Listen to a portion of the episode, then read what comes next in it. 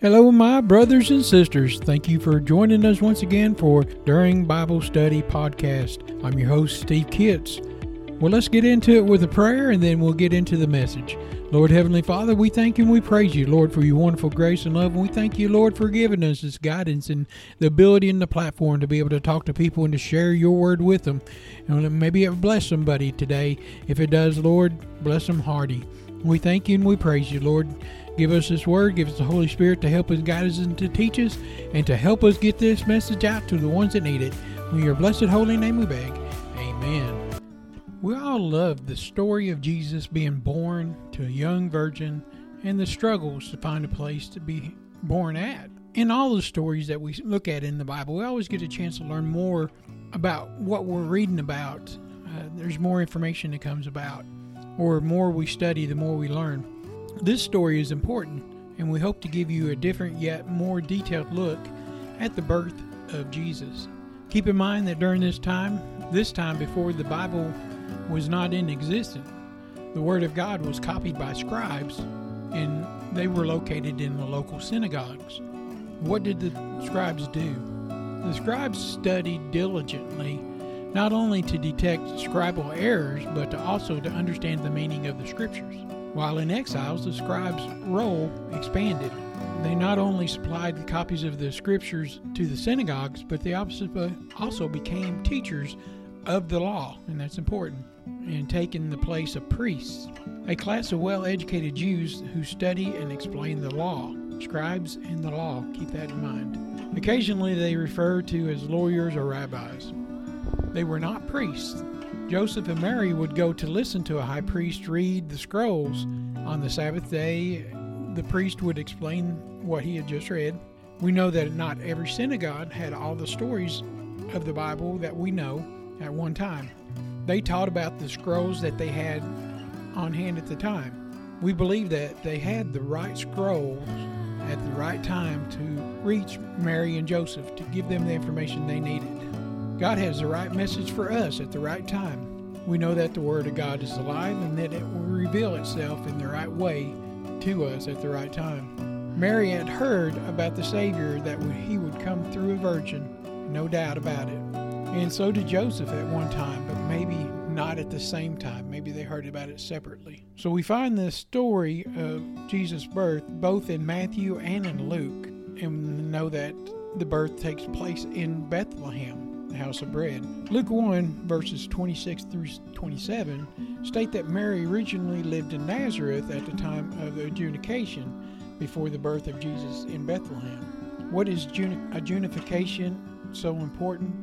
It is the 25th of March each year. More importantly, since it, it occurs nine months before the birth of Jesus, the accunitation it marks the actual inception of Jesus Christ the moment that Jesus was conceived and that the Son of God became the son of a virgin. Bethlehem is a Palestinian town south of Jerusalem on the West Bank. Bethlehem is an important historical city in the West Bank, about 6.2 miles south of Jerusalem. And like I said before, Bethlehem means house of bread in Hebrew. So the angel Gabriel foretells the birth of Jesus. Mary, a young teenager, lived in the village of Nazareth and was engaged to be married to Joseph, a Jewish carpenter.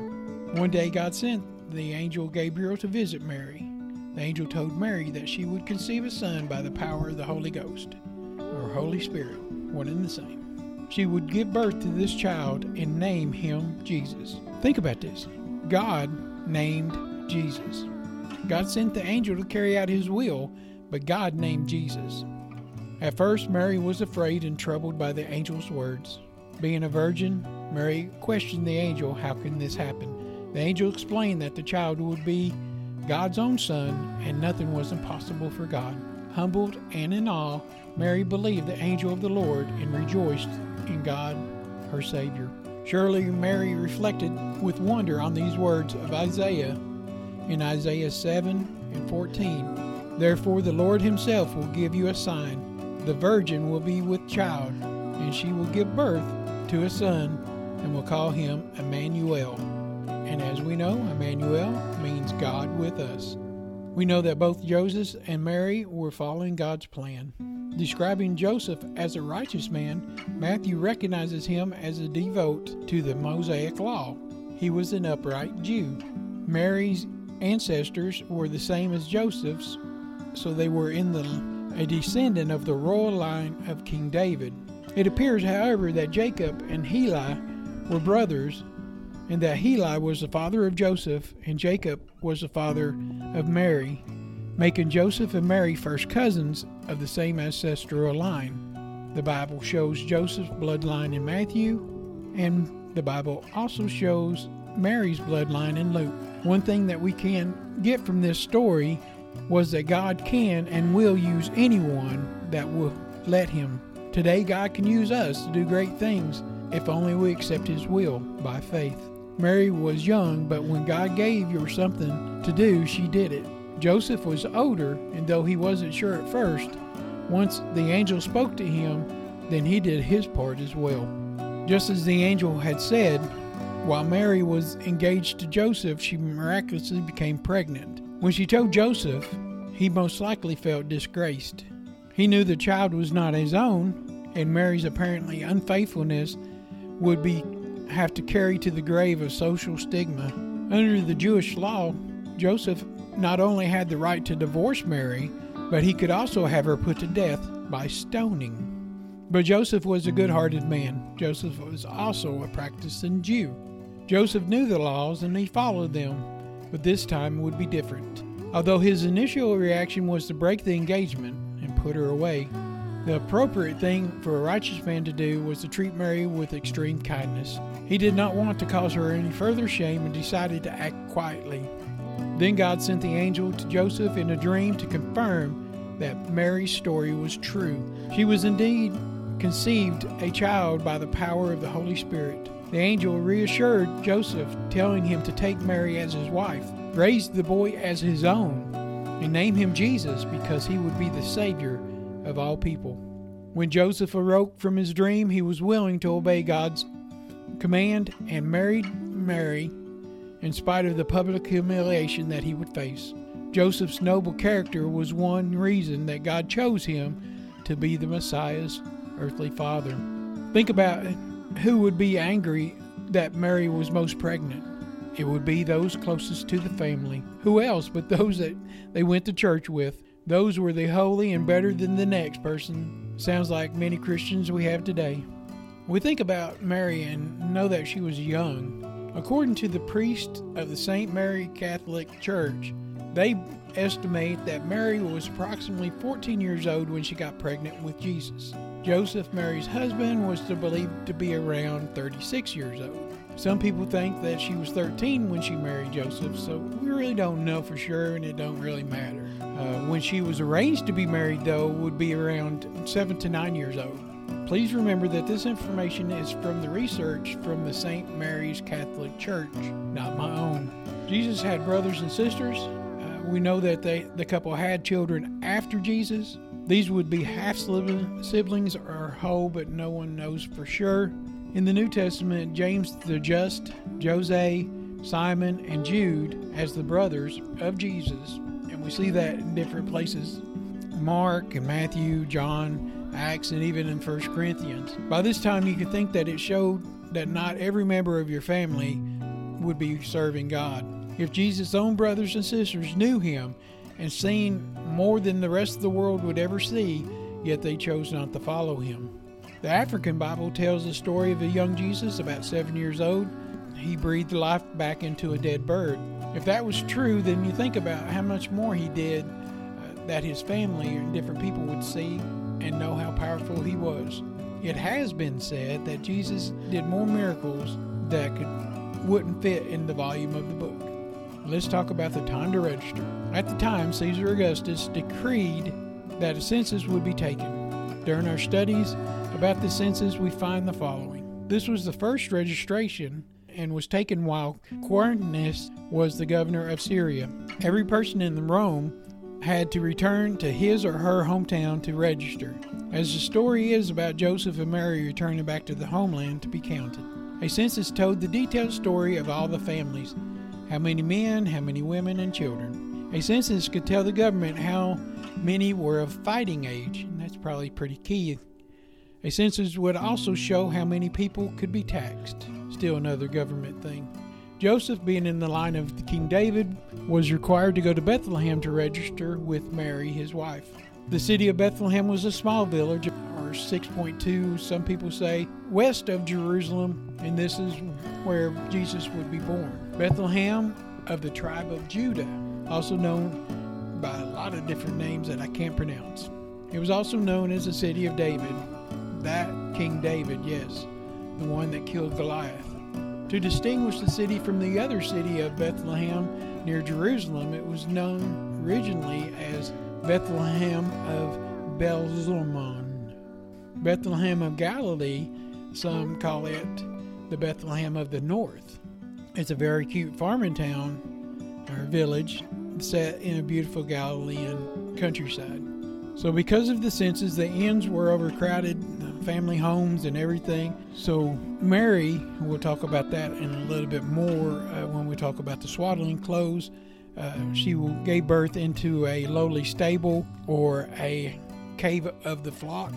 And we'll talk about the wrapping of the child in the swaddling clothes or strips of cloth that is placed around him and put in a manger, which was the trough that the animals would feed out of or drink out of. Judah was one of the twelve sons of Jacob, from whom the nation of Israel descended. The descendants of Judah became the tribes of Judah, and Judah was roughly the region that had been given to the tribe of Judah some 1400 years before Jesus was born. In the manger, and why that is important, what does it mean? When Jesus was born, his mother Mary laid him in a manger. Luke 2 and 7. The word manger comes from the Latin word manducare, which means to eat. A manger or a crib was made out of wood or stone and is a feeding trough or a food box that holds hay or feed for larger cattle, horses, or donkeys. In this case, it's for a lamb, so it would be a little bit smaller, closer to the ground. Mangers were located where livestock were kept places like stables, corrals, or caves. Mm. Farmers were sure to keep the mangers well supplied with fodder and at all times so the an- animals would never be hungry. The cattle can walk up to a manger at any time and spend long leisure hours chomping away, chewing and slowly rechewing their cud. When Jesus was born, Mary would not have wanted to lay her infant child on a hard cold stone floor. Instead, she would make do with the material that was available and hay was soft and the box was up off the ground. The sides were tall enough to keep her child safely inside. Once laid there, the angel told the shepherd that they would find the newborn Messiah, their Lord, lying in a manger. They went with haste and found the child, just like the angel had said. And we'll talk more about them in a minute. In a minute. Jesus was not laid in a manger by accident. It was a major spiritual symbol. Animals go to the mangers to physically eat food, but Jesus was lying in the hay we go to the manger for spiritual. Jesus has an infinite storehouse of nourishment available. We can approach him at any time and never go hungry. Jesus feeds us the word, and the sacrament is his gospel. The definition of sacrament, a Christian rite, such as baptism, that is believed to have been ordained by Christ and that is held to be means of divine grace or to be a sign and symbol of spiritual re- reality. Jesus wants us to devour his words, to chew on it, slowly figure out its meaning, swallow and digest it, and take part of it in every part of our being. Jesus' word is like no other food. It has the power to save our souls. Not only that, the infant in the feeding trough is the bread of life, the true bread come down to he- from heaven. Whoever eats of this bread will live forever. If a person wants to be spiritually fed, it is important to read the scripture and receive the Holy Communion or the Lord's Supper very often. A manger is a momentous sign that Jesus is substance for us.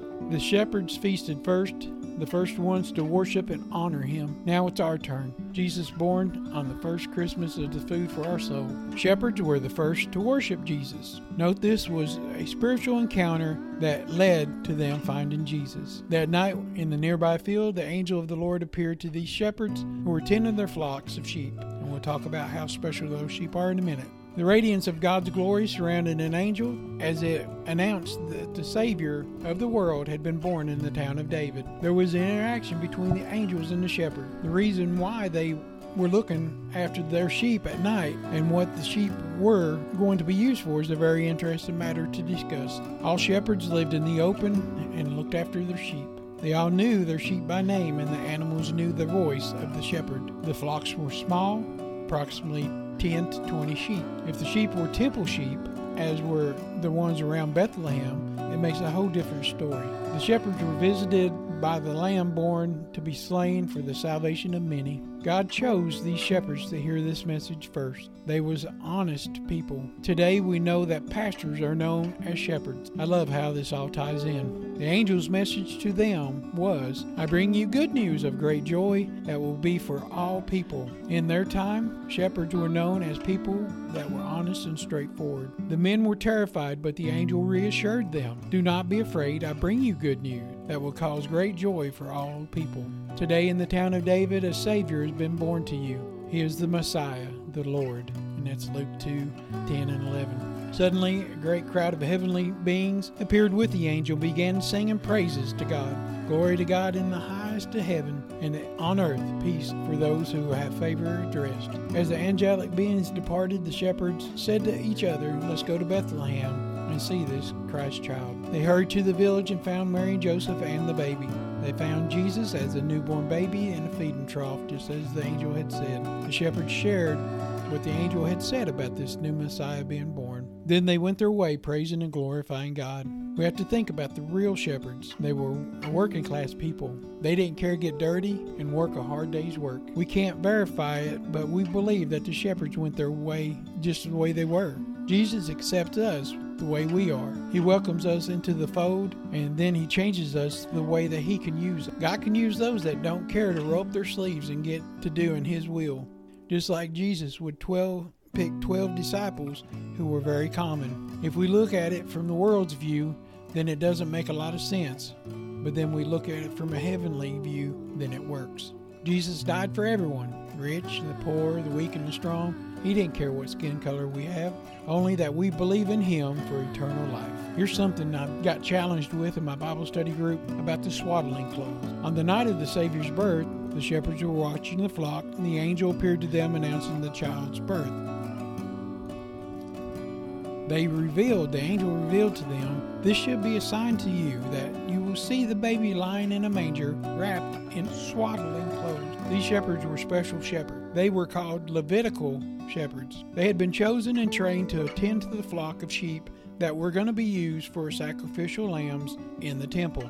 Sacrificial lambs had be spotless and without blemish. They required special treatment and observation. According to the laws of the time, the sheep were to be used in the offering that had to be one year old male sheep that had been outside for at least 365 days or one year. When they were ready, they were taken to Jerusalem to be sacrificed in the temple on the Sabbath. When the mother ewe was preparing to give birth, she was taken to a special place, or to the only cave de- designated to give birth to the sacrificial lambs. This cave was kept sterile and clean for the arriving newborn sacrificial lambs. The newborn lamb was immediately wrapped in clean, swaddling clothes to protect them and keep them from blemish and danger. Swaddling clothes, described in the Bible, consist of cloth tied together by bandage like strips. With this in mind, we understand that after Mary gave birth to Jesus, that they would wrap him in swaddling clothes that were already in the cave or lamb birthing room.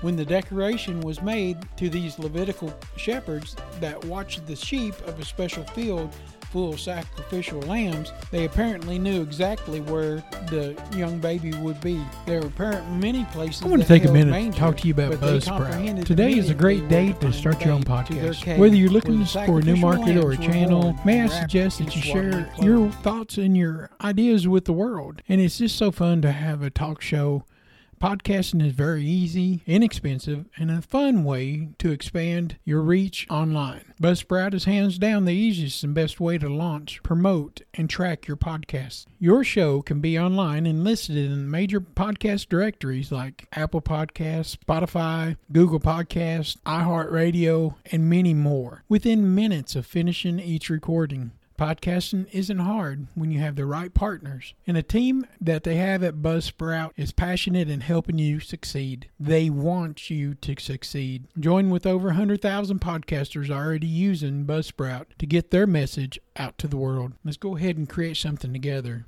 God bless you.